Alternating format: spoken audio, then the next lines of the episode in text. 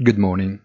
The current week is the proof of the truth to understand if the central banks, in the order Federal Reserve, Bank of England, and European Central Bank, will stubbornly top expectations rather than complying with the wishes of a market that celebrates the attenuation of the inflation peak.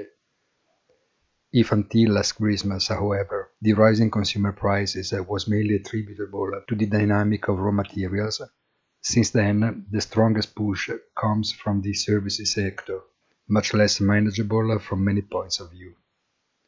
It is possible, if not probable, that the governors of the money supply decide to give a strong signal, but that in any case it is read as a temporary victory of the tug of war with the market.